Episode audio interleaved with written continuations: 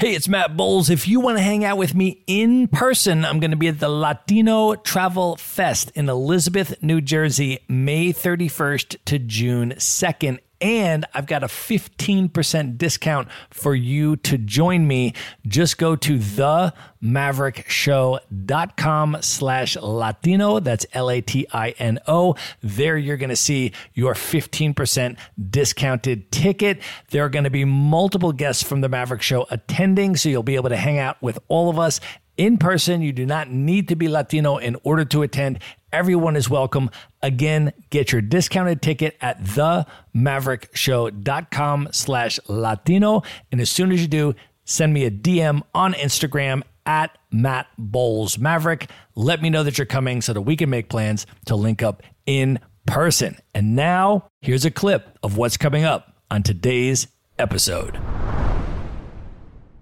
And what I found was everywhere I went, I would connect with locals by dancing with them.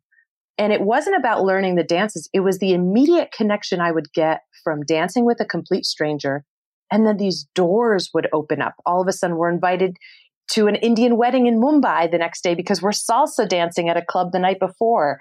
Or I'm in Uzbekistan and we're invited to a family meal of this woman making a, a whole like homemade plov in her home because we had met her son and from dancing. And I think there are these moments that it just clicked in my head where I was like, this is a magical key that I have to open every single door wherever I go.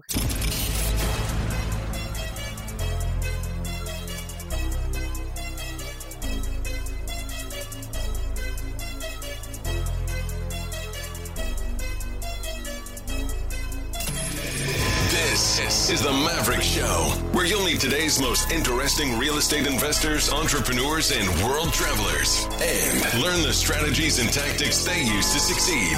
And now, here's your host, Matt Bowles.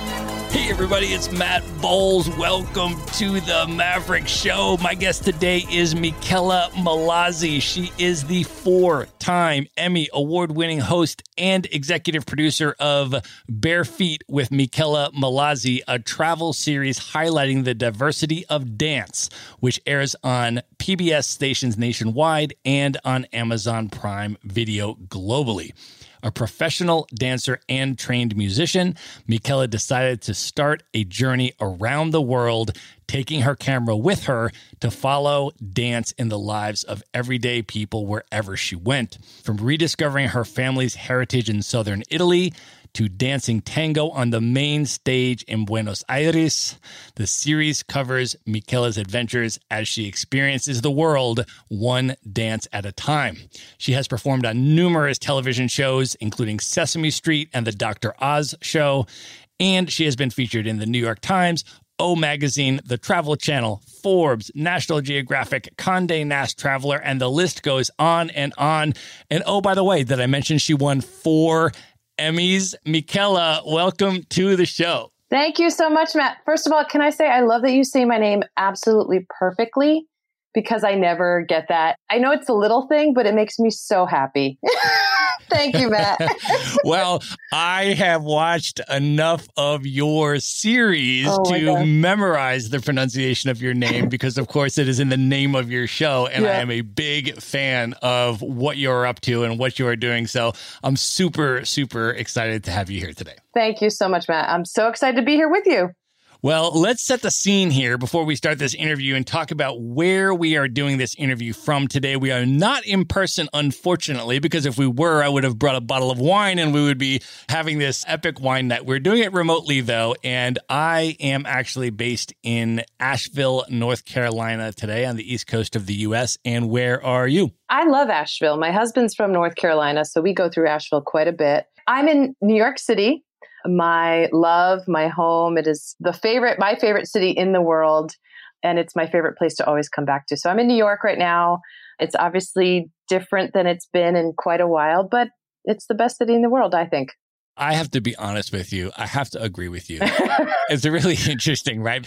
You know, normally when people ask me, like, what's your favorite city in the world? And when Americans are asking me, it just feels a little boring to give a city that's in the United States. So I want to say something, you know, more interesting and give international cities and all that kind of stuff. But mm-hmm. if I'm being really honest, And New York City is the greatest city in the world. And the it reason is. I love New York so much, which we're going to get into because the season two of your series really highlighted this, is that New York City is basically the entire planet of Earth condensed into one city. It is. Yeah. That's what New York means to me. That's how I see New York. That's how I live through that city. And it was really important for me to create and highlight how I see the city. Because as a local, as a New Yorker, nobody ever goes through Times Square if you're a New Yorker. It's the worst place in the world, right? You, nobody ever wants to go through there. But it's all these incredibly diverse neighborhoods that really make up the beauty and diversity and, and color and smells and chaos that is New York. So awesome. Well, let's talk a little bit about your backstory and how you fit into all of that. Can you talk a little bit about where you grew up and when you were coming up as a kid? How did you originally get into music and dance? Yeah, it's really funny because growing up, I can't remember when I started dancing. I've always been dancing. There was two years of my life when I was between three and five. I was the flower girl of every single family wedding that happened within that two-year period. And it was the first time that I could remember I was dressing up, and they, you would go to these big, I, I'm Italian, obviously my last name has a lot of Z's in it. It's this huge party where everybody is dancing and there's all this live music, and it, it's just this wonderful sense of community. And I grew up with that and having that those experiences very young. My nickname as a kid was Tutto Pepe, which means all pepper, because I was constantly moving and dancing. I was the first one on the dance floor, and I was the last one to leave the dance floor, God knows how many hours later, you know? And there are all these pictures of me dancing. And from there, my parents realized, wow, she really loves to dance. Every time she hear, hears music, she can't stop moving. So they enrolled me in dance classes. My, we had a, a family relative who owned a dance studio. So I had... was trained, starting to be trained. I started my first dance classes when I was three, but your typical ballet, jazz, tap. And also my grandmother is this beautiful storyteller. She does voices. She's Italian. And we grew up with our grandparents, my sister and I, in Italy. So every Sunday we talked to them on the phone. They were sort of these voices on the other end of the of the phone. One summer, every summer, either my grandfather would come over and stay with us for the summer, or my grandmother would come. They'd swap every other year. So we were very close with my immediate family and my extended family. I come from a huge Italian family. And when I mean huge, like extended Italian family, first, second, third, fourth cousins, I know all of them. And we're very close. And growing up, especially now it's changed a bit because we're all sort of scattered around. But every weekend was a cookout in my aunt's backyard or my other aunt's backyard or all of these like huge family gatherings. And I grew up putting on these shows with my cousins. Like my cousins now say, Michela, you're doing exactly what you did when we were kids. Now you're just getting paid for it. Like I get to make a T V show and I get to boss people around um, and dress up in costume. And that's what I did to my poor little cousins that, that whole time. And it, I never thought of it that way until they said that, like, you're the same exact person we knew when we were a kid. So I, I grew up in this very loud, raucous Italian family. My parents are both from, they're both immigrants from southern Italy in the same town in Minturno, which you you meet that town, you meet the people of that town, and my grandmother in our very first episode. But being Italian-American and being a first-generation American is a huge part of, of who I am, of my identity, my inspiration for this whole show. And also my sister, she is a wheelchair user. She has cerebral palsy. And she basically, my sister and I were complementary to each other. So my sister's the brains. She's like super techie. She has her own tech startup. She's brilliant. She's created a company that creates technology for people with disabilities to make all things accessible, technology, all this incredible stuff. And growing up, she was always using computers to be more independent. And I, on the other hand, because she can't use her arms or her legs, and so I would do all the things that she couldn't physically do. So I would be dancing and making music, but we were like this duo of constantly being creative together. And we'd wake up in the mornings and make songs together on our little Casio keyboard. So it was just this wonderful, crazy home. You know, my father never went to school here. My mother came here when she was eleven. And I think they just saw the United States as this place of endless opportunity. You know, that typical idea of what is that immigrant dream? how can we fulfill that for our children? And they worked day and night to allow my sister and I to have all these opportunities that they never had. So I never take that for granted. And I'm always very grateful for that. But what I've noticed too is like having that Italian upbringing was a huge part of why I wanted to rediscover my roots through dance. That's how we ended up having our very first episode. And then taking that idea, I identify so strongly with the immigrant community. And that's always been a theme in all of the episodes, in all of the destinations, seasons one, season two, season three. But having that immigrant story has been the root of why I started this project to begin with. Now, growing up dancing, I fell in love with dance. Like I said, as a kid, grew up dancing my whole life. And, and I also played multiple instruments. I had the opportunity to take piano lessons, violin lessons. Are the city where I grew up in had this free music program. I don't think it exists anymore. You know, what's the first thing to be cut is are the arts, right? And so I just had such a full childhood of music, but I have to attest to the fact that my parents really saw how much I was moved by music and dance and really afforded me the opportunity to have that constant, those dance classes. And, you know, I was a scholarship kid, so I would get scholarships to the, the ballet school and the dance school and some of the music programs. And we really took advantage of these uh, programs that were either available through the public school system or through the city or all of these. And of course, private, again, my parents really worked so hard to give me those opportunities. Fast forward to college, I went to N Y U for music. I decided I'm not built like a dancer. You know, I'm not a ballet dancer. I'm stocky. I'm a little more muscular. I like to eat too much. I love food. The Italian culture is all based around food. Food is love, right? So if you aren't eating, that means something's wrong. I knew I wasn't going to be a professional dancer. And I thought, and I, I wrote music. I was a, a composition major at N Y U and eventually went into the music industry and loved it. And I loved the travel aspect of it. I was hanging out with rock stars and I had this whole other life. But within those years of going to school and, and working in the music industry, I would save enough money because I studied abroad this summer between my sophomore and junior year, studied in Florence, Italy, and fell in love with my culture because being Italian American and Italian are two very different things. And even as close as my family is from the generation that left Italy, because my parents spoke, speak the language, they actually speak a dialect. But once I was in Italy in the early two thousands, I was like, wow, this is so different. But I started to actually learn my language better because I was speaking dialect at home or hearing dialect at home. It was this rediscovery of myself, of where my family came from, why they left, you know, this whole sort of rediscovery of oneself. And then applied for scholarships to study abroad again the following year in Rome.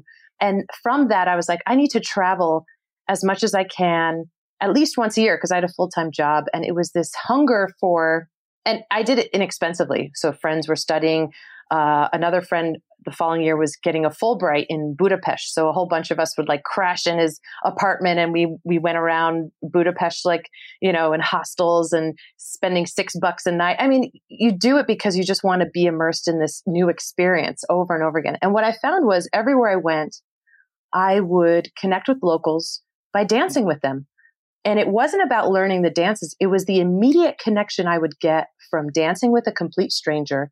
And then these doors would open up. All of a sudden, we're invited to an Indian wedding in Mumbai the next day because we're salsa dancing at a club the night before.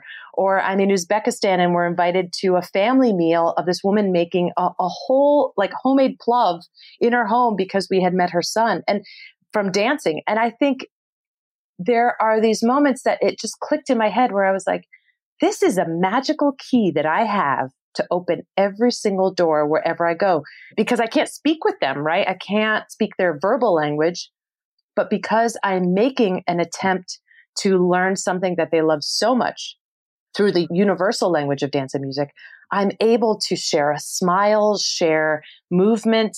I was thinking about this the other day of why there is this feeling of speaking or communicating through dance is because there is a synchronization, right? I'm watching someone dance and I'm imitating them and I'm moving almost adjacent to them or parallel to them. And we're literally having the same conversations with our bodies together. So we're communicating together and being able to do that with a complete stranger over a matter of seconds, I think is A, my superpower, but B is also shows you how powerful dance can be. And so that's how Bare Feet kind of came about. I, I, I kept traveling once a year internationally. I'd save up money. Eventually, I, I quit the music industry. I got burnt out and I found dance again in my life. And I became a dance teacher in New York City. I was a professional dancer performing in Broadway productions and doing all this stuff. And then woke myself up in the middle of the night and had this aha moment where I saw, it was like a projection on a screen of what Bare Feet is today. I saw myself traveling and dancing with these people. I saw myself wearing all these incredible costumes. I saw myself with a, a camera crew. I saw myself winning awards. I saw myself on subway billboards. I saw all of it. And I was like, oh my gosh, I'm going to make a T V show. And I had no T V background, no hosting background, nothing. And it was this intense journey of figuring it out. That is like my mantra. And my old boss in the music industry, he was tough as nails. Um, but he would always kind of like say to me, he's like, Mickela, figure it out. And then he'd walk out of the room if there was any sort of problem. And I'm just like, why don't you help me? But it was the best learning experience because I am a constant problem solver, from figuring out how to make the show, figuring out how to pitch the show, figuring out how to tell this story, because no one really did travel through dance before me. I mean, there were some iterations and now there's a bunch and I love it, but it's the passion for dance and music that I couldn't ignore, basically. So you had the passion for dance and music, you had the passion for travel and for other cultures and for connecting with them. Can you take us through the journey, though, from that night when you had the idea and mm-hmm. you saw the vision and then you realized, oh, how am I going to make this a reality? How am I going to make this happen? Can you take us on that journey and tell us, I mean, I would love to hear the full story about how you actually pulled off the pilot episode. I've heard sort of uh, bits and pieces of that yeah. story, but how you pulled off the pilot episode and how you actually made this show become a reality. Yeah. So to give you context, that night that I had that aha moment was eleven years ago, almost to the day. So that just tells you how much time it takes for something to come to fruition. So I had that sort of vision, woke up, and luckily in the middle of the night when I had that, I, I wrote down like chicken scratch notes, like, so I wouldn't forget. Cause in the morning I looked over and I could barely read what I had written. And I was like, oh yeah, this dance travel show. I worked in the music industry before that. So I reached out to friends who had worked in the entertainment industry. They're like, oh, this is an interesting idea, but we can introduce you to some, maybe an executive or a third party production company. My goal was to be on Travel Channel. And again, this was back in twenty ten. So that's when Travel Channel actually was still airing travel content, which we all know they're not. They're doing ghost hunters and whatever that is. And it's fine. That's fine. But back then, Travel Channel was like the ultimate goal. So I was pitching. Friends of mine were being very generous and saying, I think you should meet with this production company, give them a call, see if they'll meet with you. And I kept reaching out and it was your typical, and again, I, I didn't come from the T V industry. I had never been on camera. I'd never been on camera. I had never been on a production shoot. I didn't know anything about any of this, but I just knew it was a, a good idea. And so I would get on the phone and they're like, well, this is an interesting idea, but you're definitely not going to be the host. We're going to have to hire a model or an actress. Every single person would say that to me. And I was like, well, fuck that. Like, I'm not doing this so that someone else can go and travel the world and have an amazing time. I know I can do this. Granted, I've never been on camera. So I kept hitting that same roadblock of, sorry, you know, you might get creator credit. You're just going to have to sell this off. And I doubt it's going to see the light of day, but good luck to you. And so at some point, I think it was April or May, I was like, you know what? I'm just going to do this myself. I have friends who went to film school at N Y U. I'm sure I could find like friends that I could hire.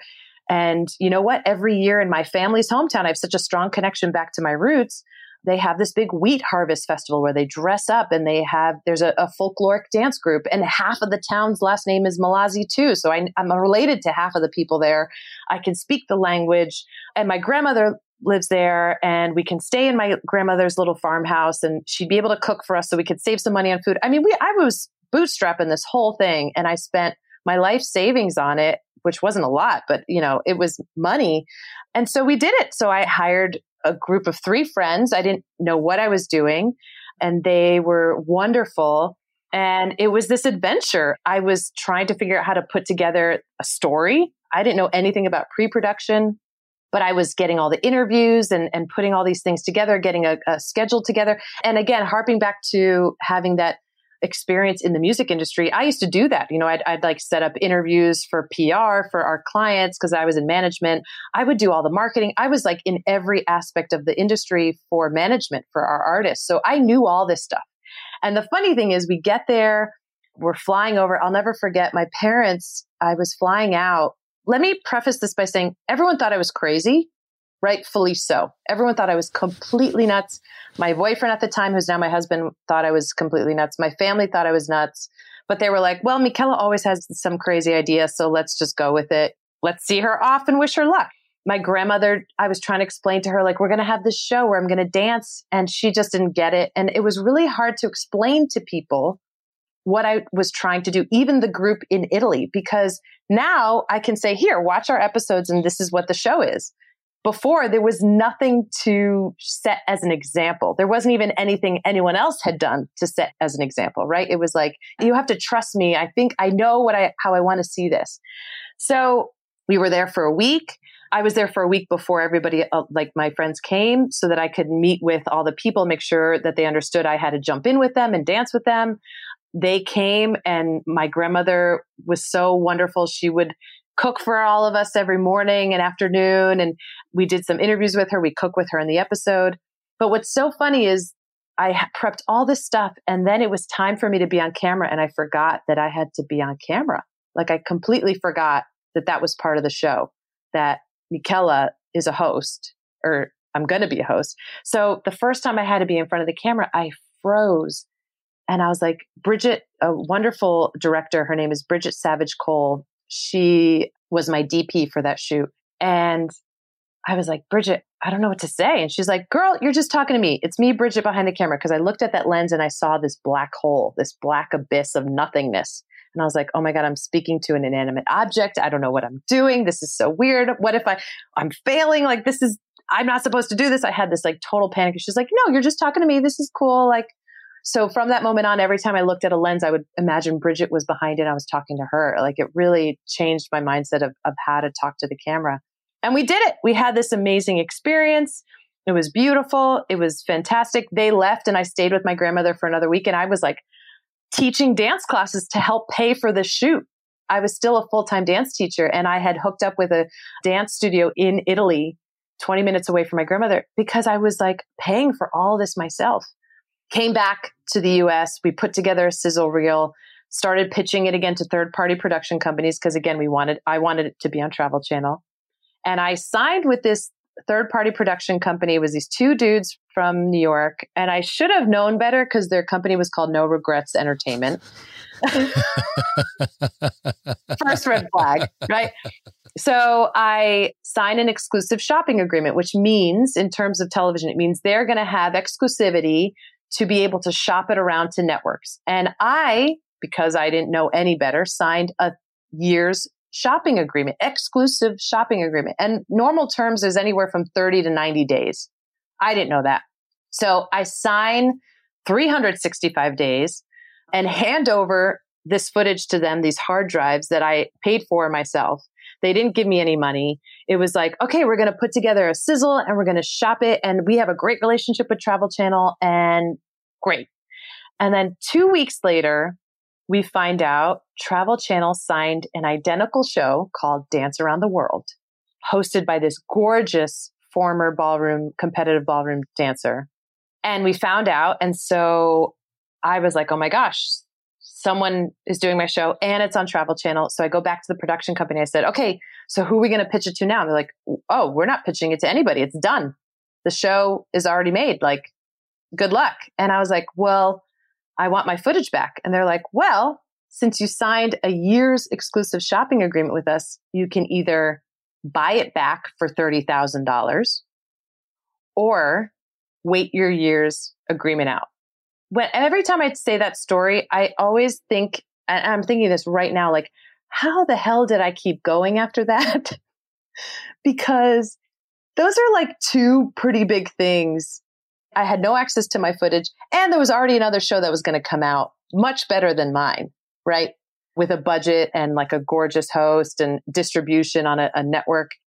I mean, at that moment, I should have just been like, all right, I'm done. I'm going to go back to finding a real job. Like, this is just a pipe dream. And I don't know what was going on in my mind, but I didn't do that. Thank God. And I said, I'm going to have to wait out my year's licensing agreement.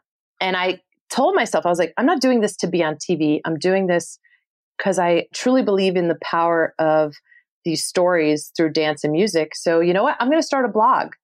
And I started writing and I started building this craft of telling stories through dance and, and living in New York. Every single night I would go out and take dance classes or go to like see dance performances. I would go to the flamenco festival in New York City. I would go, I mean, anything you could think of, I would do, and I would write about it. And I, for over a year until I got my footage back, that was probably the best time because I was like honing the craft of telling stories of dance, right? Not just making these funny videos. It was really the craft of telling stories and what does it mean to me and why am I doing this? And fast forward, started making YouTube videos. I would shoot myself. I would film myself. I'd go on, you know, I'd teach abroad for the summers because I would teach at dance studios in New York City. But in the summers, I teach in Italy and then in Europe, kind of bop around, or I'd go to Buenos Aires. I'd go to all these places and I would teach so that I could fund these trips. And then I would create videos. And then eventually I hired a, an editor to create Uh, short videos for YouTube of my Minturno episode. And then I started to gain traction and I got some sponsorship, worked with a company to do some videos in Buenos Aires and did a, a set of YouTube videos there. And slowly but surely, never gave up on the T V idea. By the way, that show aired once, poor thing, on Travel Channel and was canceled. It was canceled after it aired one time. I think I've heard the rumor that it's still in litigation, that the producers can't touch it because Travel Channel owns it. And they've shot, I think, more than one episode. So over the years of building and building a social media following and building videos and really immersing myself in the travel industry, because I came from the dance background. So I went to every single travel conference. I'd go to Travel Massives, which was like a, a monthly meetup in New York City. I was networking and just meeting all these wonderful people in the industry and putting my face in front of everyone and asking people, and really meeting with videographers and bloggers. And that's when like YouTube started to build up. And so I'm very well immersed into the, the travel industry. I go to the New York Times travel show every year. Every year I see the same people at the expo and they're like, oh, Mickela. Because I the first year I went, I said, hey, I'm a dance teacher. I'd love to come to your destination and tell stories about dance. They're like, okay, good luck, right? Then the following year, hey, I have a blog and I'm writing about dance. I'm like, oh, good for you. Okay, we'll see you next year. Then it's a YouTube channel. Then all of a sudden it becomes a T V show. And when I tell you that the people in the travel industry saw me grow up, they literally saw me grow up. And I can't tell you how many people in the industry have worked with me because they're like, Mickela, you stuck with it. We have seen people come and go, but we've seen you grow into this incredible series. And I still remember when you came up to my booth with your dance card. Like, there are countless number of people in the travel industry that that still remember when I was just like, hey, I'm I'm I'm this dance teacher that wants to come to Barbados and do a crop over, you know, like it's this wonderful community. Anyway, how we got to public television, how we got to P B S is sort of this crazy story. They're all crazy stories, but I think this is a testament also, you have to really put yourself out there and be vulnerable. So I think this was about twenty twelve, twenty thirteen. So a few years into just like still trying to pitch for some sort of support for network. I want this to be on T V. I've put out already Bare Feet of Minturno, my, my first episode that you know now, as like five minute videos on YouTube. I've already put the Buenos Aires episode on YouTube, but like these five minute videos and building all these little videos on YouTube.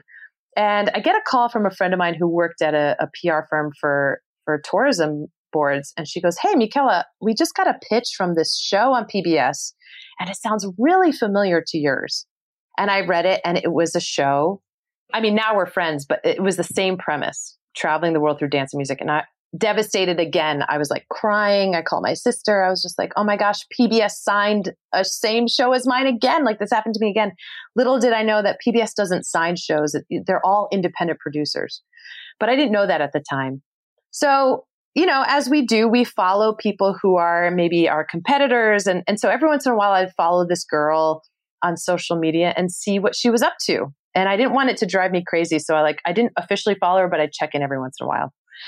So I'm sitting in my sister's apartment in Boston. She lives in Boston. This was in November twenty thirteen. And I'm sitting in Boston and I was like, you know what, let me just check that account and see what this girl's up to, you know, when this show's coming out. And she had a picture of a wing of an airplane saying, I'm heading to Boston to present my show to P B S programmers.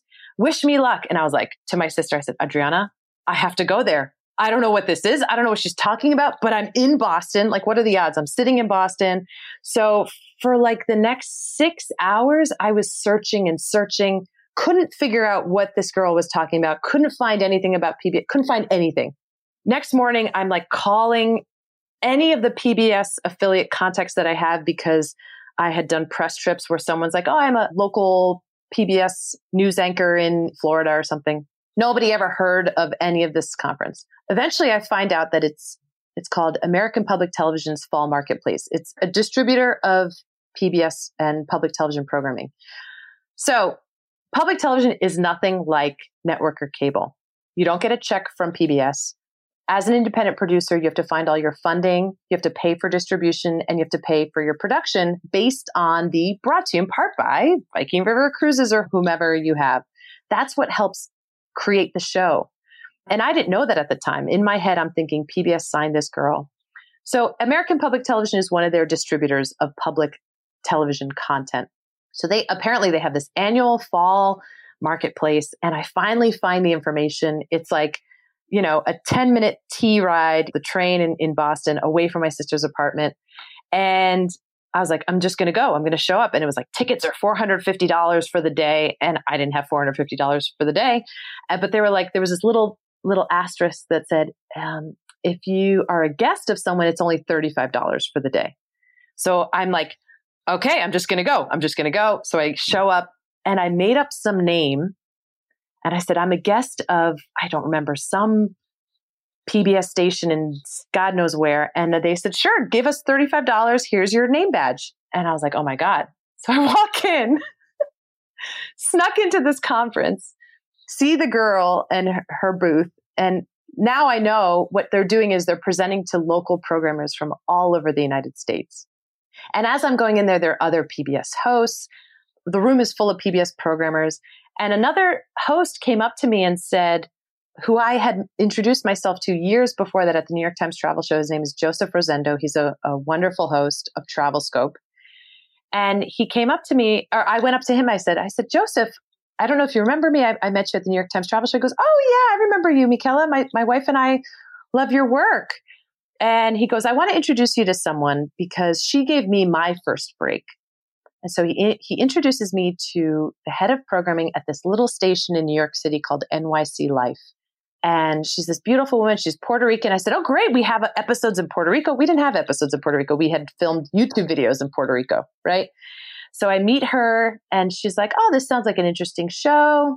Give me your card. We'll think about it. I said, oh, we do episodes in Puerto Rico. She's like, great. And then I leave. And a month later, she calls me. She goes, Michaela, we want thirteen half hour episodes of your show. And I was like, great. She goes, we need them starting in a month. And I was like, okay. And I hang up the phone and realized I didn't have half, I didn't have a T V show. I had YouTube videos, but I figured it out. I figured out how to make the show because they were giving me free airtime. Usually if you're going to air on public television, you have to pay for that airtime. That's the brought to you in part buys. So I got my show in the number one market in the United States in New York City. Granted, she gave me like a crappy time slot. I don't know what time. It was like one in the morning or something. And then I had submitted for a regional Emmy and I got two nominations. I didn't tell anybody I submitted and I got a win for best host, by the way, which in retrospect, you know, all those producers that said, you're not going to be the host, we're going to have to hire a, a model or an actress. And I won two Emmys for best host actually, but I won then. And the station was like, we're going to put you in primetime. We want more episodes. I still didn't have funding. I still didn't figure out how I was going to, you know, I was getting local funding here and there. And when I would do a trip with, I would barter with friends to film with me. I would hire my friends who were other travel vloggers. So we would kind of like help each other out. I would get some support from local tourism boards, but it was scrapping it together. When I say it was scrappy, our first, our entire first and second season were shot with just me and one other person. That's it. Wow. Yeah. Yeah. And I'm the sound person. I made do. So that was twenty fourteen when the show premiered on local N Y C Life. They are my family. They are my presenting station. I can't live without them. They're fantastic. And without them, I wouldn't be where I am today. And then in twenty sixteen, I thought, let me get the top thirteen episodes of my series. I want to take these nationally. And so I was able to get a, a bigger sponsor, an underwriter, and we put them out on national. And then at that same time, I worked with the local N Y C Life station because I said, look, we could travel the world within the five boroughs without using a passport. We could just use our MetroCard. How can we make that into a series? And they said, well, we can help support that since it's a local story. So the whole second season is a co-production with N Y C Life. It's literally traveling the world within the five boroughs of New York City. And we took that nationally. And then season three was traveling through my roots. I knew I was Italian. I can trace my roots back for generations to that one town in Minturno, Italy. And I thought, why not really highlight other aspects of my ancestry that I don't know? So I got a D N A test before D N A travel even became a thing and started on this journey. And D N A travel became a top travel trend in twenty nineteen. And we got a ton of press, New York Times, Oprah Magazine, Condé Nast Traveler, a whole bunch of stuff. And that's sort of how it happened. But I own all of my content. I own everything. I am the executive producer. I am the host. I know every aspect of my business because I had to learn every aspect of my show, of this process, because there was no one there who was going to do it for me, right? That's the... So that's amazing. The it's so amazing. And I'm such a fan of the show. I want to go a little bit deeper into this now and, and talk about some yeah. of the specific episodes and maybe yeah. get some behind the scenes uh, from you on some of these experiences. Oh, so I'm just going to tell you the way that I approached watching your series, which yeah. actually I would recommend for my audience to approach it the same way too. I didn't go chronologically. Great. Uh, because they're all self-contained episodes. So you don't need to watch them in, in, chronologically per se. So what I did is I picked out episodes either of places that I have spent time, mm-hmm. which I'm familiar with and I really like. And I wanted to see how you engaged with that particular city or region. Or I picked places that I have never been that mm-hmm. are on my bucket list that I really want to go. And I wanted to see through your eyes, you know, your experiences of a place that I've never been.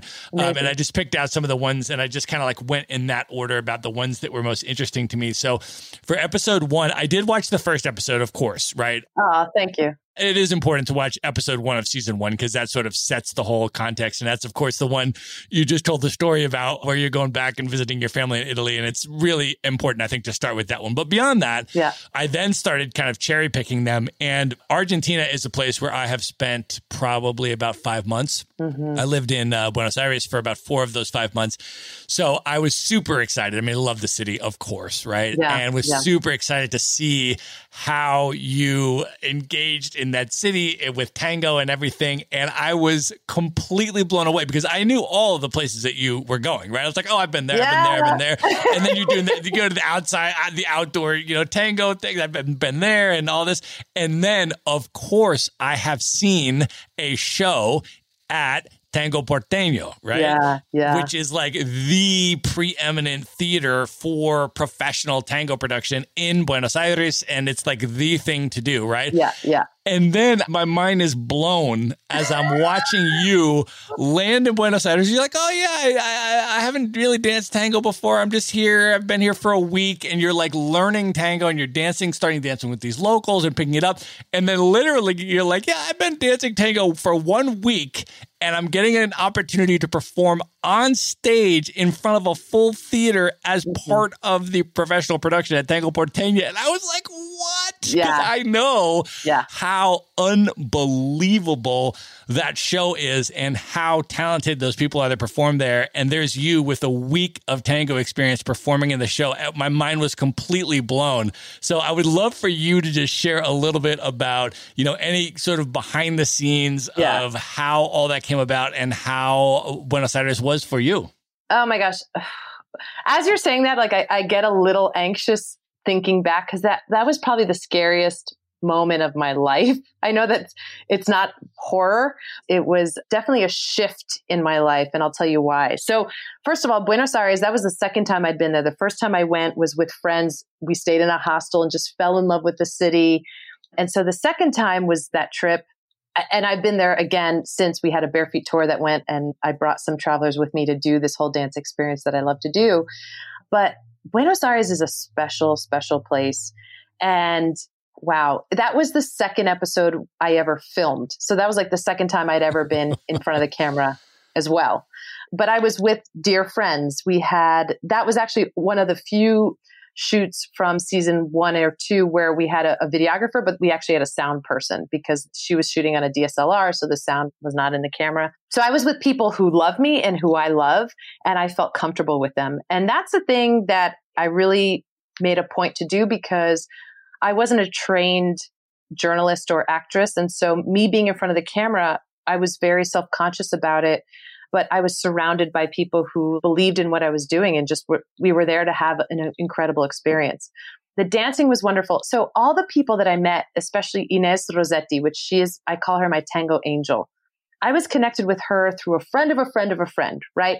I didn't really have any contacts there, and I somehow got in touch with her through a filmmaker. And she is this beautiful, lovely dancer who is so well connected in Buenos Aires. And that's how we were able to go to one of her rehearsals, because she was a, a student, a dance student at the university. We went to La Zona Tango with her because she's she was a teacher there. But she has this aura of, about her of this calmness. And it was just so beautiful. And we, and we were then able to meet with the young people of Buenos Aires who were sort of this up and coming group from Caminito, you know, so, so we go into their home. It was just this beautiful sense of, I'm not a tourist. And that's our goal, is not to just be a tourist. It's to really connect with the locals, to connect with the people of the place that we're going to. And that's always been the mission of Bare Feet. But I think right off the bat, we were able to do that because I genuinely wanted to do that. And that's how I genuinely travel myself. So taking some tango lessons, doing the shoots. It was wonderful, beautiful. And what I love about our shoots too is my crew, every time we would do a shoot, my crew, whoever was with me, would be like, wow, this is, we're really lucky to be here right now, because we're in these moments that you usually don't get to be with a film crew, um, because we were, we have such a small footprint with our cameras, either just one camera or two small cameras. We're able to maneuver into these really small spaces. As you know, La Zona Tango inside is tiny. It's tiny. And some of these places are just super intimate. And so that's the beauty of not having a big crew, is, is being able to, to be in those moments, being fully present, but also having our subjects, the people that we're filming, feel comfortable with us too, because they're not always used to being on camera. Most of the people that we film may not be professional dancers. They're just dancers. They, they, they love dance. And so we want to make them feel as comfortable as possible so they can share their vulnerability with us. That's amazing. We get to Tango Porteño. I knew I was going to be in the show, but I thought I was going to be like an extra or a, a you know, like a, a background dancer. Honestly, I was like, okay, we're going to be a background dancer. No big deal. We show up. It's this beautiful theater. The producer is such a character. He's such a character. And he's like, oh, Michela, you're going to be a featured dancer. And I was like, okay, you know, I, I don't know how to tango. Like, I just learned how to tango. He's like, oh, no, no, you're going to have a little half hour rehearsal with the choreographer of the show, Jesus. And I was like, oh, my God, the, this poor choreographer. Like, I am not a professional tango dancer. He was so patient with me. But when I tell you, when I was so nervous, and you could see my hands shaking a little bit, and I start to kind of lose it backstage, because then it became really real. I was like, oh my gosh, I, there are people that are paying to see this show. You know, I'm going to be up there, and I, it's going to be dis- a disappointment because they're paying to come and see professional tango dancers. They're going to see me. You know, I mean, I wasn't the whole show. It was just like a two minute performance, but still in my head, I'm like, this is, I can't do this. I cannot do this.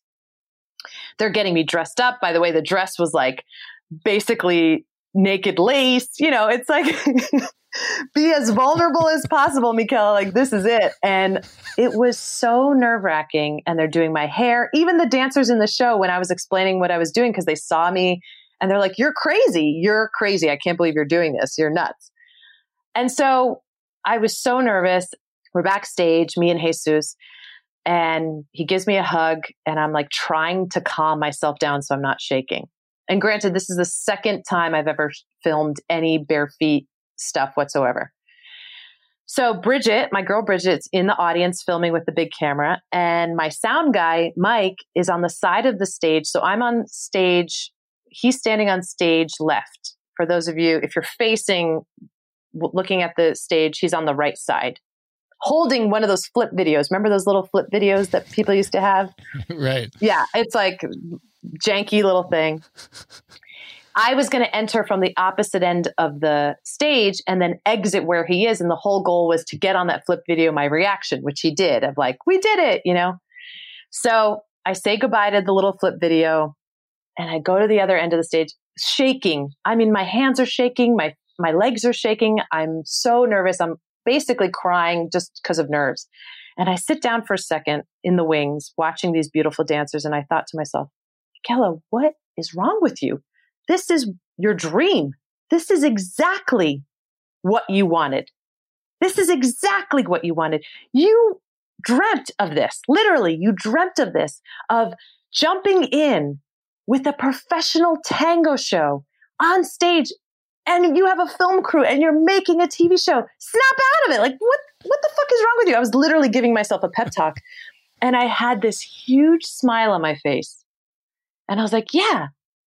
This is my dream. It's my dream come true. And I got on stage and I felt fucking fantastic. And I did it. It wasn't perfect. And then I walked off stage and felt like a million bucks. And then you see my reaction. Like it, that's all from the flip video when the producer and everyone backstage is like, oh my gosh, one day you're going to tell your grandchildren, you know, you danced on a stage. And I have never been nervous ever again since that moment, because you know why? I am living my dream. This is what I wanted. And there's no reason for me to be upset, because who gets to say that? Who gets to say they're literally living their dream out? And if I screw up, it doesn't matter. That, that shows that I'm a real person. If I screw up, it could be funny. If I screw up, it could be joyous. If I get it, it could be funny and joyous. Like, there is no reason to be upset. And, and I, that was this pivotal moment for me emotionally, but also like as the host of like, wow, Mickela, you are the luckiest person in the world to have convinced these. I want to take just one minute out to let you know that in addition to hosting the Maverick Show, I am also the co-founder of Maverick Investor Group, a real estate brokerage that helps you buy turnkey rental properties in the best U S real estate markets from anywhere. So these are single family homes, sometimes two to four unit properties, and they're either brand new or fully renovated, and they already have tenants and local property management in place. So you get all the benefits of owning the deeded real estate, the physical house, the hard asset, without the headaches of being the landlord or the rehabber or needing to live near the property. So I want to offer you a free consultation if that sounds interesting to you. To learn more about it, you can just go to themaverickshow.com slash consult. And now back to the episode. People to let you do this. And it changed my life. That moment changed my life. Well, it was amazing. You killed the performance. Anybody can go to the show and watch it. I mean, you crushed it. And then you got roaring applause from the full audience at the theater as soon as you were done. So it was amazing. Thank and you. I was just blown away, you know, as I am in a lot of your episodes, by the speed with which you can walk into a brand new cultural situation and learn a dance that these people have been dancing their whole life. You're just jumping into it now. And within a very short period of time, like a week or so, you are able to get to a very impressive level in terms of being able to perform all these different dances. And people can see that as they go through your different episodes and see how different a lot of the types of cultural dances are that you do. So it's amazing. That's an amazing episode. So I would recommend people watch Thank episode you. one one, too, Thank you know, to you. start off with, and then just go from there because it's awesome. Thank you. I do also want to talk now about episode, season two, because yeah. Yeah. we started off in the beginning talking about our shared love for New York, which largely centers on the fact that it is the entire planet of Earth yeah. condensed into one city. And you yeah. have these really cohesive, large ethnic enclaves, right, mm-hmm. that have mm-hmm. this incredible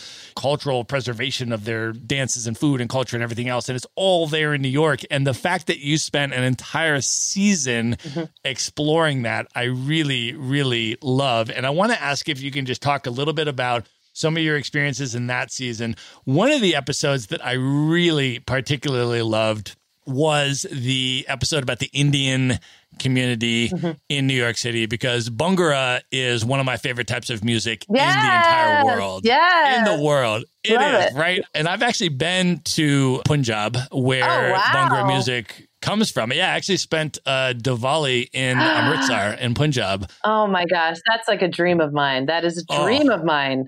Yeah, it was so amazing. And, you know, for people that don't know, the state of Punjab was divided in nineteen forty-eight when uh, India and Pakistan were partitioned. And the border of India and Pakistan literally runs right through the middle of the state of Punjab. So the yeah. Punjabis are, there's the Indian side and then there's the Pakistani side. And I was actually...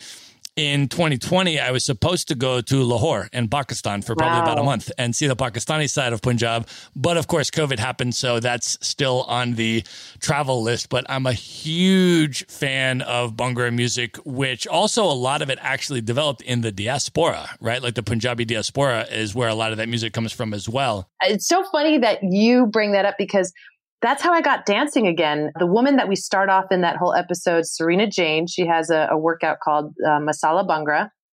I love that woman to death because she got me dancing again. I had been working in the music industry, was getting burnt out, and I had stopped dancing for a really, really long time, like a number of years. And I was like, you know what? I got to go to the gym. I got to like start working out. I hate treadmills. I hate going to the gym. It's the worst. It's the absolute worst. But I joined Crunch Gym in Astor Place, and every what was it? Monday night, Tuesday night, I would work out and then I would go downstairs and there was this to go to the locker room and there was this dance studio and there were like fifty people dancing in unison to this amazing music and this beautiful Indian woman. She looked like a witch. She has like hair down to here and she's this gorgeous woman who's just like so much energy. And it turns out to be Serena Jane. And she did Masala Bhangra, and I just fell in love and eventually became a teacher of hers and performed with her and decided to quit my music industry gig and become a dance teacher. I mean, because of her, really. So I owe a lot to that woman, and we're very, very dear friends. And so that was a really special episode because she was in it. What I want people to realize is most of the people you see in that entire season are my friends. What was beautiful is creating Bare Feet. I did two full seasons of international, mostly international destinations on N Y C Life. Some were really bad episodes that I had put together from my YouTube videos of me filming myself. And again, I took the top thirteen out of those twenty-three episodes and made a season one nationally to air nationally on P B S. But when I was creating all of this, I was building my blog, I was still dancing with people in New York City.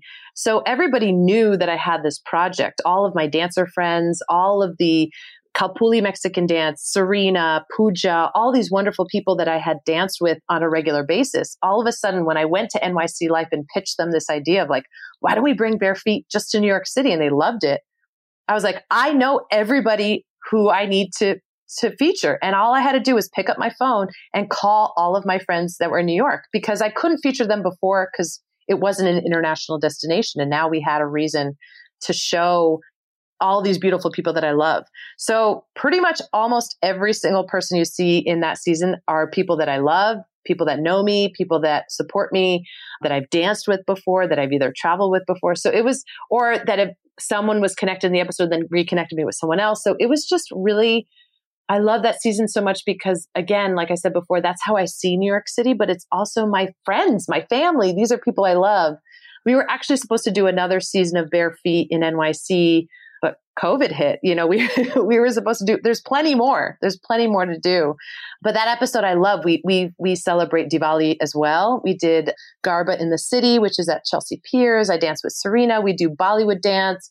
I do Bharatanatyam with a, a beautiful group called Alokam. We go to Jackson Heights and get to eat all the, the beautiful food and laddu and, and all this one. It's just wonderful. So again, to me, that's New York. That is New York. And and that's just one snippet. Uh, and we do thirteen episodes. And I loved making those seasons. My videographer and I, her name's Lina Plioplite. She and I, we just loved making the show together. And she's also filming with me in season three. But she's so funny. Like I'd put together, the, I'm doing all the pre-production. I'm setting up all the interviews. So like morning, we have a shoot. She's like, okay, today we're doing Mexico. And then in the afternoon, we're going to do India. And then tonight we're going to do Ukraine. Like it was literally every day we'd be traveling to different quote unquote parts of the world for a few hours. And it was this wonderful example of how culturally diverse New York City really is. Yeah. And I also loved about that season two in New York City that you showcased different sections of the city. So mm-hmm. you were showcasing different ethnic groups and immigrant communities and all of that, but you were also showcasing different parts of the city and going through the history mm-hmm. of Harlem or the South Bronx or Jackson Heights in Queens or this part of Brooklyn. And you were kind of going through the whole history and where this music and dance came from and the immigrant history and all that kind of stuff. So it was just a really beautiful ode to New York City, I think, season two. I mean, it's just really amazing. And I've just, I mean, if you love New York City, you're just going to be in love with season two. And if you don't know much about New York City, you're just going to learn so much because it was just really, really spectacular. But I thought it was a very special season. And I also now, though, want to ask you about season three, because yeah. I will tell you, you're back out in the world and you're doing the D N A trip and going to all these different places where you have some level of D N A heritage, which took you to a lot of different places in the world. Now, the first thing I noticed about season three, I have to say, is the videography was just next level. Thank you. Like, I well, mean, we had two cameras. Crazy. we doubled. We doubled our crew. Yeah, but you're doing like aerial shots of these cities that are just like blowing my mind, and the way the architecture and stuff. I mean, it was just like the visual aesthetic, I think, of season three just like hit me in a way that I was just like, wow, like Thank this you. Is really an amazing sort of, you know, showcase of the beauty of these places. And you really had that huge focus. I mean, you still had, of course, all of the wonderful things from, you know, season one and season two in terms of you and the dancing and the connection with the communities and the history and the food and all of that. But in addition, I think you just really stepped up, you know, the visual aesthetic, which, you know, creates an additional sort of level of, you know, emotional connection for me anyways with those places. I mean, it was amazing. Thank you. And that's all is contributed by the incredibly talented people that I work with. Uh, my main crew are Lina Plioplite and Evan Carter. They're just like the dynamic duo. And I have some other fantastic crew. I work with a, a company called Little Dragon and also a, a wonderful filmmaker named uh, Juliana Brosti and Marco Alonso. And it's sort of who's available in this shoot at this time and in, in this destination. Um, but it really is, you know, it's an honor to be able to be in these wonderful places with people who I consider not just people I work with, but they're like family. We, you spend an incredible amount of time together and very intense experiences, right? Emotionally, because you're just having these, we're shooting like fourteen hour days. So it's tiresome, exhausting, but also so incredibly beautiful and dynamic and memorable. And like going to some of these places, we're, we're brought into people's homes and we become part of their families. So we share that experience as a collective together as a group. I'm grateful that I've built such wonderful friendships with the people that I get to work with. Because again, if I don't feel comfortable with the people I'm shooting with, you're going to see it on camera. I am not a good actress. I'm a terrible actress. So it, I, I feel very grateful to have them in my life. So let me ask you about a couple of your experiences. And as I said, the way that I sort of went through the episodes, I was sort of cherry picking either places that I've been that I want to see you experience, or yeah. places I've never been that I want to learn from you about. And one of the places that I've never been that's really, really been high on my list for quite some time that you went in season three mm-hmm. is to Uzbekistan. Oh, yeah. And it was just, I mean, amazing. The architecture and the way that you sort of showed the country was just fantastic. But I'd love to hear from you, especially since, you know, that was part of your D N A. How was Uzbekistan for you? It was actually the second time I had been to Uzbekistan because the dance is so incredible. The music is so incredible. The architecture is just stunning. You'll never see anything else like it. Like in Samarkand, it's just Registan Square is breathtaking. And to know that this was a place of learning, this was a place where scholars lived and shared brilliant ideas of, of the time, you know, of science and mathematics and astronomy and, and all of these things, it it's really was this focal point at the time in the world of thinking. So it's just a beautiful, beautiful place. The food is incredible. And it was so much fun. Again, I pinch myself every time, like, wow, we get to do this. And I somehow convinced all these people to let me do these crazy things with them. And when we were in Bukhara, speaking of like convincing people to do crazy things, every shoot we're on, there's like Lost in Translation. We get to Bukhara. That's the very last segment where I'm in that beautiful green dress. And they didn't understand that I was supposed to dress up and dance with them. They just thought we were going to sit in the audience and watch these beautiful dancers dance. And that's never the case. It's always, we need to dance with them. So it was a show that they do. And there's an earlier evening show and a later evening show. And so they literally let me jump in with them in between shows while they're like ushering out the people from the last dinner and about to open the doors to let the other tourists come in to sit down for the dinner. So I only had fifteen minutes to get dressed up. And that poor woman, Lilia, that's why she's like, I had panic on my face. She says that I, I had panic because she's like, how am I supposed to teach this girl something in, in ten, fifteen minutes? But it always works out. Somehow it always works out. And she looked just like my mother's side of the family. She looks just like my mom. She looks like just like all my mom's female cousins, all of them. And it was uncanny because here we are on this like sort of D N A adventure and I'm dancing with this wonderful woman who looks like my mother. It's great. I remember you telling her that in the episode and her giving you a hug and that moment. That was really nice. Yeah. I want to also ask you about one of the episodes I thought was most powerful in season three was when you went to Morocco, which is an amazing country. I've been to Morocco multiple times. And one of the things about that episode that I want to ask you about is, you know, a lot of times I'm watching your show and you're very happy and laughing with people and connecting with locals. And you can just see you're in your element and you're passionate and you're just totally enthused in all of this. And in Morocco, that was also the case. But in addition to that, there were about three times in this thirty minute episode where you became emotionally overwhelmed and actually broke down crying.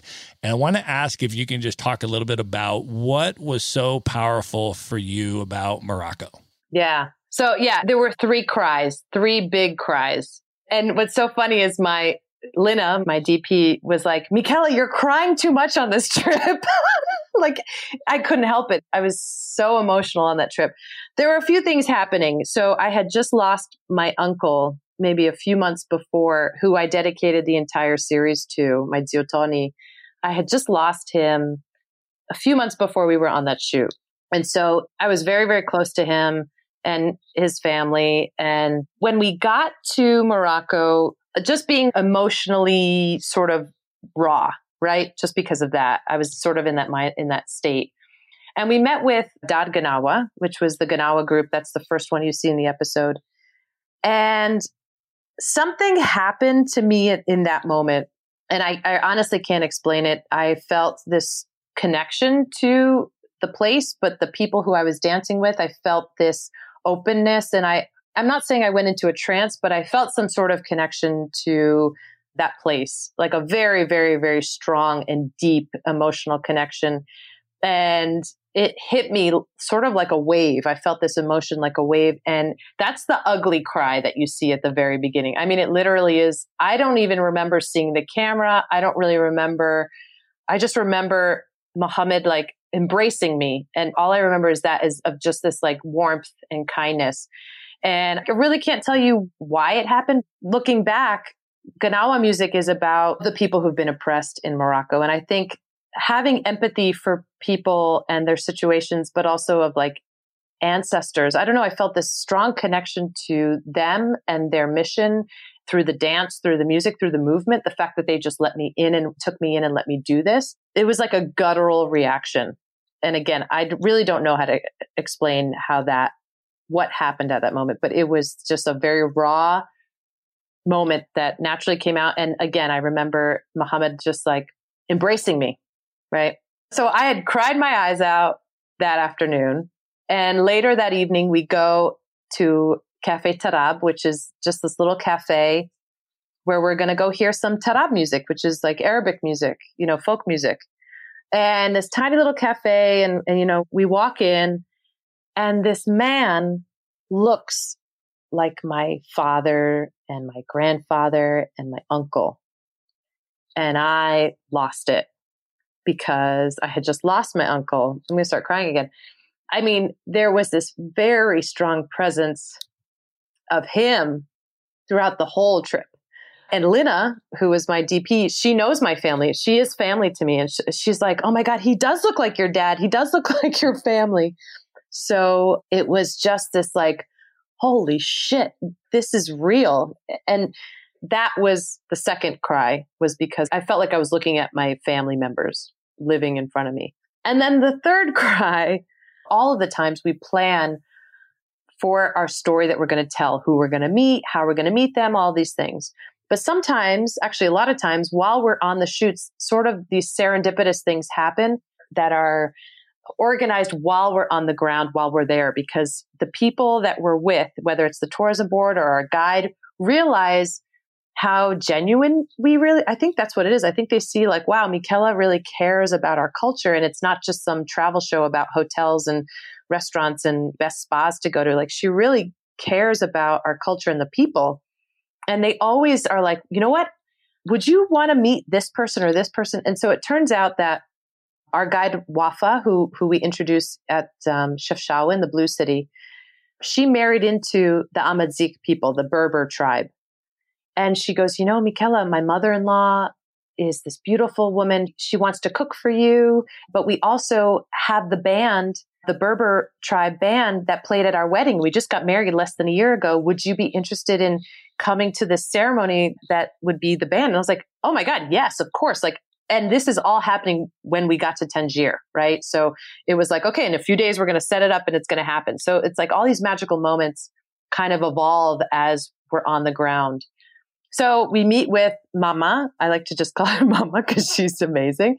And she dressed me up in a traditional outfit, like a pearl. And then we go up the mountain right outside of Fez. And there's this Berber tribe, the Amazigh people, set up a beautiful tent. It's all rocky, mountainous, beautiful. And they are making music and they're playing these hand drums and they're singing. And again, my crew and I were just like, oh my gosh, oh my gosh, this is, and again, I'm thinking to myself, how did I convince these people to let me do this? This is real. This is, Bare Feet is real. Bare Feet is, again, a dream come true. So we get there, I'm pinching myself, we start filming, and they just keep singing. So the songs that they're singing, it's led by that beautiful maestro who's shaking his shoulders. He's wearing this green cape. Oh, it's so beautiful. And I'm just following along. Sometimes I jump in with the dancers. Sometimes he gave me a drum at some point to follow him. Granted, an hour passes by. Like, they are singing and dancing for an hour. It's like these rolling songs where it's like call and response, and then there's a lull, and then they pick up again, and then there's a lull, and then they pick up again. So my crew were getting all these shots, and, and finally they're like, I think we got enough, because it's physically hard to be running around that space and getting the shots. So we're like, I think we got it. So we're about to cut, and Wafa comes running up to me because then they start singing again, right? We thought the song was over and then they start singing. And Wafa comes up to me and I was about to be like, oh, no, no, I think we're done. And she goes, Mickela, they're singing your name. They're saying, Mickela, you are welcome. Mickela, you are welcome. And again, I lost it. I just start crying. Again, I don't see the cameras. I don't, all I am doing is looking at the singers, who also still look a lot like my family, who are singing to me with this hospitality, of bringing them into their culture, into their homes, into their space. And I'm thinking to myself, this is real. This is real. This is my life. Bare Feet's real.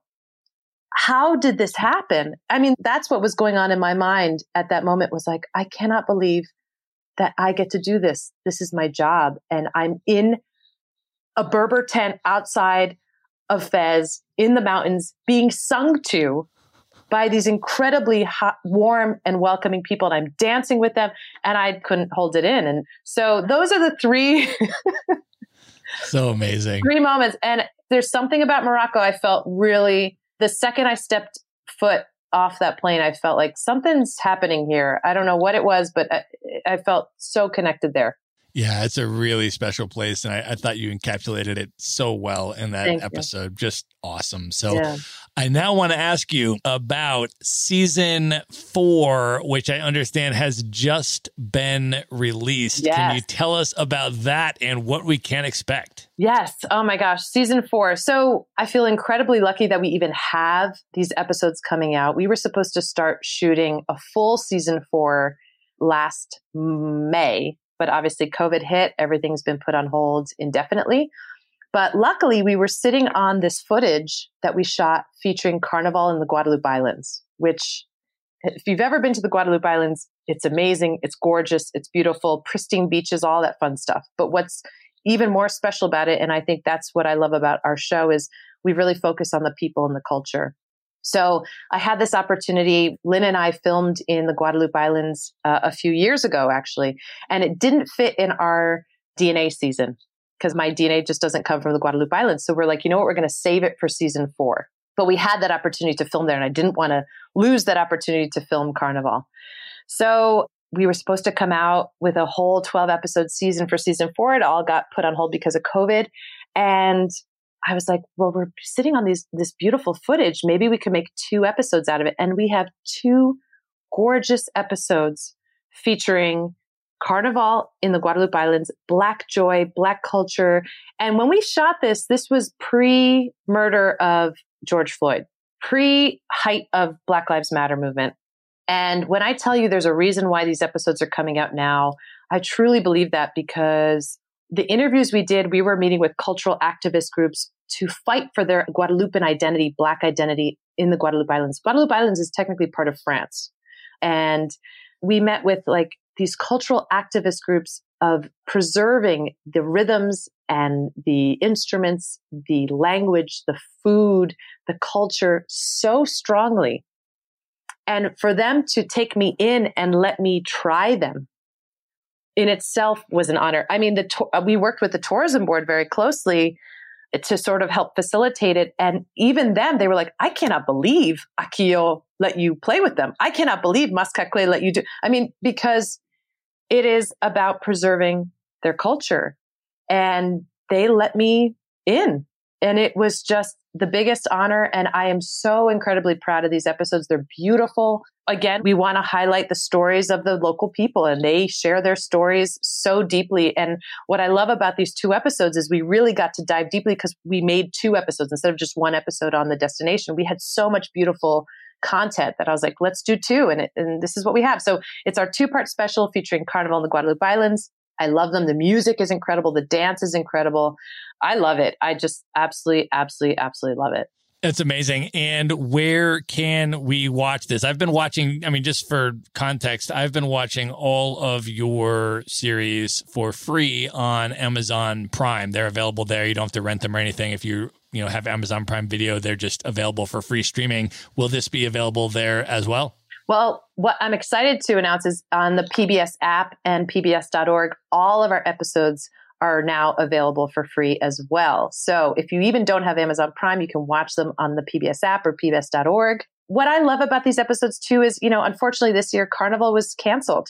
A lot of celebrations were canceled because of COVID. And what I hope to bring to people is a reminder of what will come back, right? We have these celebrations of people coming together and making music and marching together. They will be back. But for this year that we don't have them in person, you can experience them vicariously through our show. And I'm really proud of that as well. Well, also, speaking of coming back, you also run Bare Feet Tours. Mm-hmm. Can you talk a little bit about what a barefoot tour is, what people can experience if they go on one, and what that will be like once it's safe to travel again? Yeah. So I started Bare Feet Tours years ago because I thought, I can't be the only one who's lucky enough to go around and and and travel through dance and music, because I had so many fans who was like, oh, I would love to do what you're doing. And so we started Bare Feet Tours a few years ago. Our first tour was to Bali, Indonesia. Then we did a Bare Feet Tour in Buenos Aires, Argentina, to do tango. And so recently I partnered with triple A Travel. So going forward, all of our tours are going to be partner tours with them. And our next tours are going to Ireland. It's one of my favorite destinations in the world. I absolutely love Ireland. I've been like seven times. Every time I go back, I just fall more and more in love with that place. And if you ever watch our Ireland episodes, we have two episodes from season three. You're basically going to be get, get to do all of those things that we do, plus more. And you're going to get to meet all of the amazing people that we get to dance with. You're going to uh, meet Anne-Marie Nelligan. We're going to dance with her, have a private lesson with her. We're going to be in Dingle, Ireland with Chef Beelan, who took us on a, a walking food tour. And I'll be there too. I'm going to be traveling with you. Our our next tour is October, and then also in twenty twenty-two. We're hoping that the tours run this year. Again, everything is up in the air in the sense of we're moving forward, that travel's going to happen this fall. But if it Uh, gets postponed, we'll push it to twenty twenty-two, because safety is our, our number one. But it really is traveling through the lens of dance and music. And you don't have to be a professional dancer. That's what I want people to understand is, if you love to get up and dance at a wedding, right? Or if you love to just shake your butt, or if you are open to experiencing something new, this is the tour for you, because we're not here to teach you how to be a member of Riverdance, right? That's not going to happen in a day. But if you can feel more connected to a place through its dances, through its music, and Ireland, there is so much dance and music embedded in the culture. It's just a natural, natural trip that I've always wanted to put together. So I'm just so excited about it. And all of that information, again, is at travel bare feet dot com. If you all, everything's at travel bare feet dot com. That's amazing. Well, I appreciate that, especially because my heritage is primarily Irish. And mm-hmm. I actually related very much to what you were talking about in the beginning, because I studied abroad in Ireland. I went to mm. Trinity College in Dublin for a year during college, reconnected with a lot of that Irish heritage and history and culture and all that kind of stuff, and have been back a number of times as well. It is a super magical place, uh, and music and dance is just right at the center of that culture. And being able to go there with you and and and being able to connect with the, the folks that you know there would be uh, really, really spectacular. So we're going to link all of this stuff up in the show notes. So everybody can just go to one place at the maverick show dot com. Just go to the show notes for this episode, and we are going to have all of the stuff that we have talked about so far in this episode there, and how you can watch it and, you know, watch the episodes and, you know, check out the tours and uh, connect with Michaela and all of that good stuff. I want to sort of ask you one or two more questions before we jump into the lightning round. Yeah. Michaela, I was just watching the speech that you gave while you won your fourth Emmy. And you talk specifically in that speech, that acceptance speech, about how rejection inspired your persistence. And that's been a bit of a theme that you've alluded to throughout this conversation. But I just want to ask from the perspective of what's going on internally in terms of mindset, mentally and emotionally, and the self-talk and all that kind of stuff, you know, from, from the beginning of your journey to now.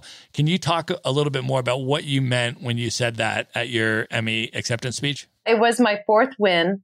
But it was the first time that I thought I deserved it. First time I thought they made a mistake.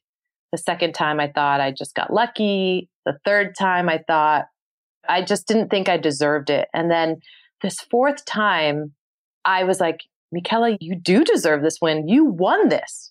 You know, I, it was the first time I felt like I actually deserved it. And that's when I had the guts to say that. I wasn't planning on saying that speech. For anyone who wants to see it, it's on our, my Instagram, on my reels. It's actually the most popular post I've ever done. It's crazy. And I think it resonates with a lot of people because of that, of how raw it is.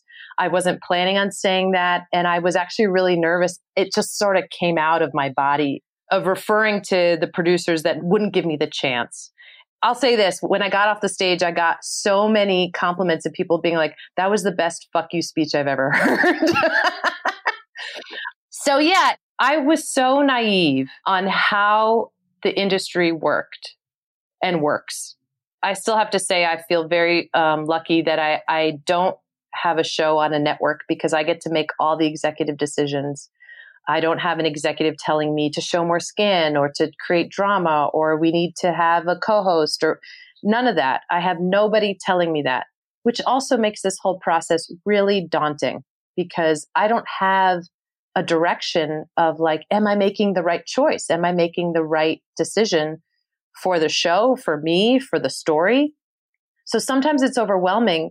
And I'm not going to say like it's been this continuous climb for the past eleven years. Again, this is eleven years in the making of getting to this point, talking to you today.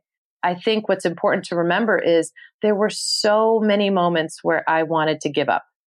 There were so many moments where I was like, I can't do this anymore. I cannot financially do this anymore. I can't emotionally do this anymore because, again, the burden of finding the funding for the show falls on me as the independent producer on public television. I don't have the network writing me a check and saying, okay, hand us ten episodes and let's do this. It is so many times, pretty much the entire, every single episode you see, I've had to front the money somehow before, because I knew I was like, I'm going to get the money somehow. I'm going to find the funding, and had to front that money and really take a risk of investing in myself. And so there were really, really, really hard moments. I think the hardest moment was Christmas two years ago, because it was right before we were going to start filming season three. And I thought, season three, that should be easier to find the funding. I have a track record. I have all these accolades. I have fans. And it was the hardest to find the funding. The funding wouldn't come. The funding wouldn't come. And I said to myself, I'm not going to start shooting until I, I get the money, because this is crazy. I, I, I just can't do this. It's not sustainable. And the, the money didn't come. And May is coming up, and we were supposed to start filming in Italy and I for our Puglia episode. And I thought, oh my gosh, this isn't going to happen. But I know we have to make this happen. And from November through January of that previous year, I had never been at a point where I thought, I can't do this. And I was at a point where I was like, I can't do this. I can't do this. I just cannot do this anymore. I'm just going to give up. And I know this sounds super cliche, but what kept me going, like the days where I would be like, I'm done. This is it. I can't do it. I was starting to apply for like jobs, you know, I was applying for jobs, and I would get an email from a fan who would say like, I'm going through chemotherapy, and I'm watching your show, and it is bringing me the only joy in my life. And I'm sitting there bawling my eyes out. Like, okay, I hear you. I see you. How am I going to make this happen for her? You know? And then two days later, I get another email or message from a fan of like, I'm a teacher in a school, and I've been using your shows to help teach my kids about all these amazing places around the world. And I'm like, okay. Again, crying my eyes out, bawling. By the way, anybody, and, and this happens whenever I'm in New York, people come up to me all the time. It's incredible to just to be like, oh my gosh, I love your show. It's it's really sweet. But they don't know that as soon as I say goodbye to them, I start crying. Like I'm always crying.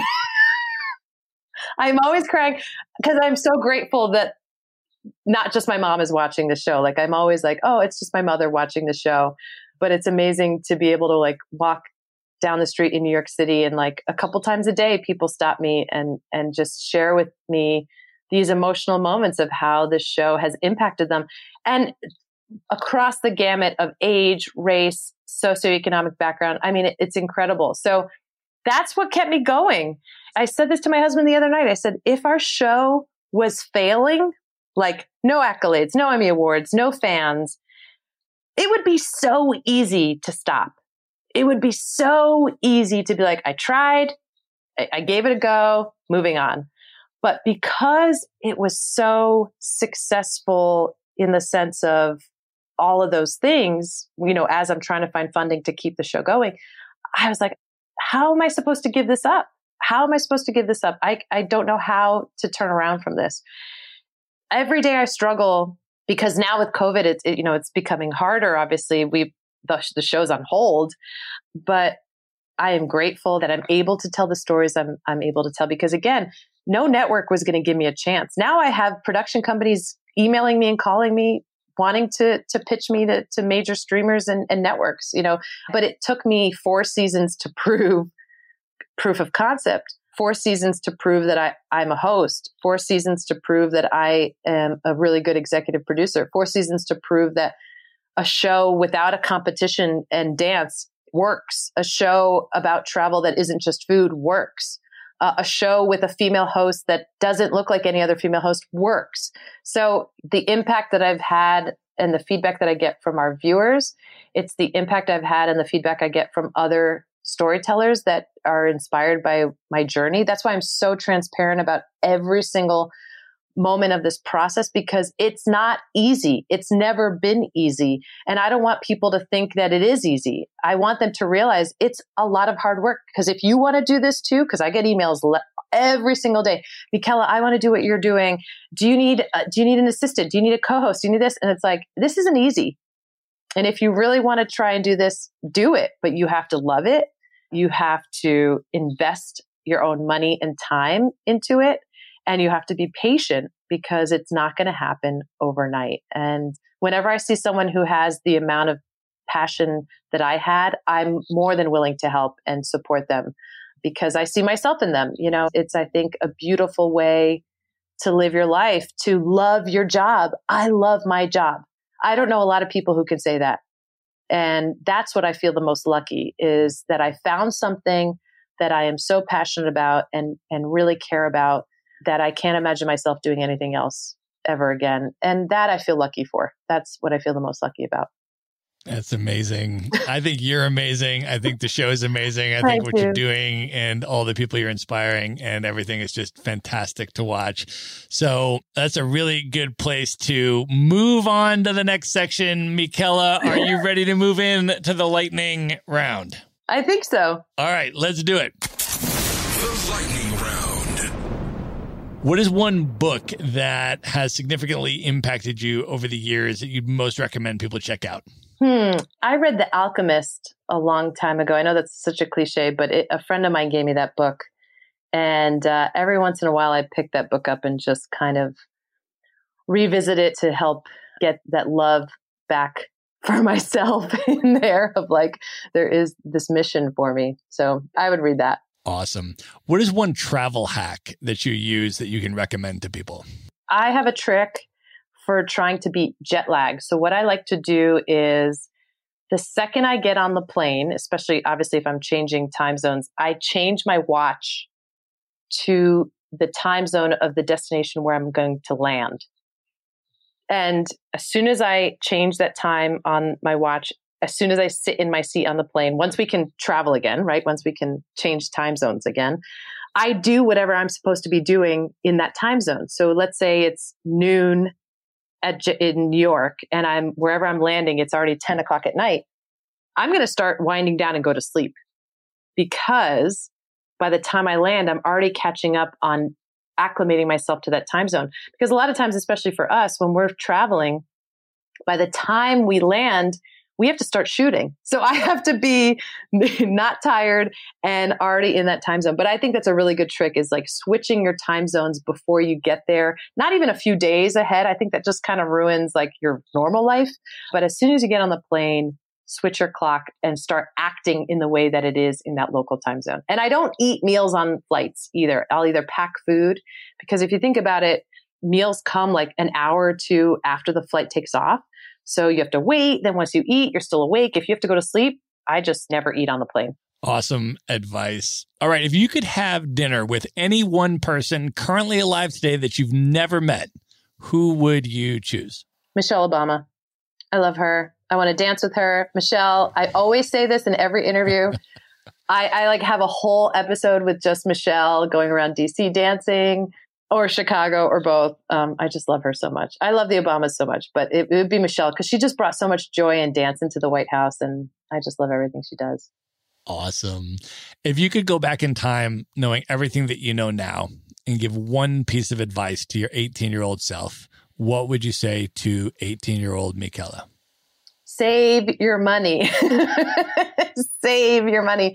When I had like a job job, I would spend, I'd go shopping and spend on like junk. And I would say, just keep saving that money so you can spend it on travel and save it for life. But don't buy junk. Save your money. Awesome. All right. Of all of the places that you have been at this point in your life, what are your top three favorite travel destinations you would most recommend people check out? Buenos Aires. I love that place. And I know you would have to agree. Ireland. That's why it's my next Bare Feet tour. I just absolutely love Ireland. The food, the people, they're so wonderful. I honeymooned in Ireland and I've fallen in love with that place. And I go back as much as I can. And New Orleans. I absolutely love New Orleans. It's one of my favorite places because of the music. It's such a special place. I absolutely love New Orleans. And not necessarily during a Mardi Gras, just New Orleans all the time. Great picks. All right. The final question is, what are your top three bucket list destinations? These are places you've never been that are the highest on your list you would most love to see. Number one would be New Zealand, because I've always wanted to dance the Haka dance with the Maori people. That's number one. Number two, I've been to Mumbai, but I would love to go to India to be an extra in a Bollywood movie. So that's like experience plus travel a little bit more through India, because I haven't been, I've only been to Mumbai. And number three, oh, this is a tricky one. Oh, Tanzania. Duh. I really want to go to Tanzania because there is so much music and dance there. And we were supposed to film all these destinations. We were supposed to film for season four. And I know we will get back, but Tanzania, I think we're going to have to do two episodes there because there's so much music and dance.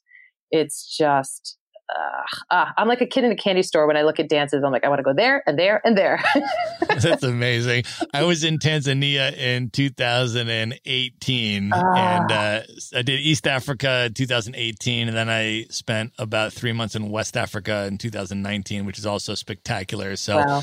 I'm really excited to see what you do with Sub-Saharan Africa, because it's a really, really special place. So yeah. That'll be amazing. I will be staying tuned. Tell us now how folks can find you, follow you on social media, contact you and come into your world and watch all your amazing stuff. Thank you. Go to travel bare feet dot com or follow us on all the socials. It's always at Travel Bare Feet, but travel bare feet dot com connects to all of our socials. You can watch all of our episodes on the P B S app or on Amazon Prime globally. It'll link there. And you can put in your zip code if you're here in the States and find out when we're airing on your local P B S station. Amazing. We're going to link all that up in the show notes. You can get it all at one place at the maverick show dot com. Just go to the show notes for this episode. Mickela, thank you so much for being on the show. This was amazing. Thank you, Matt, for having me. This was so much fun. All right. Good night, everybody. Be sure to visit the show notes page at the maverick show dot com for direct links to all the books, people, and resources mentioned in this episode. You'll find all that and much more at the maverick show dot com. Learn how Maverick Investor Group can help you by cash flowing rental properties in the best U S real estate markets, regardless of where you live. Schedule a free phone consult today at the maverick show dot com slash consult. Now you can buy rental properties with tenants and local property management in place, so you don't have to be a landlord or a rehabber. To get your questions answered and discuss how Maverick Investor Group can help you meet your real estate investing goals, schedule your free phone consult today at the maverick show dot com forward slash consult. If you like podcasts, you will love audiobooks, and you can get your first one for free at the maverick show dot com slash audiobook. Whether you want the latest best-selling novels or books on investing, business, or travel, try your first audiobook for free at the maverick show dot com forward slash audiobook.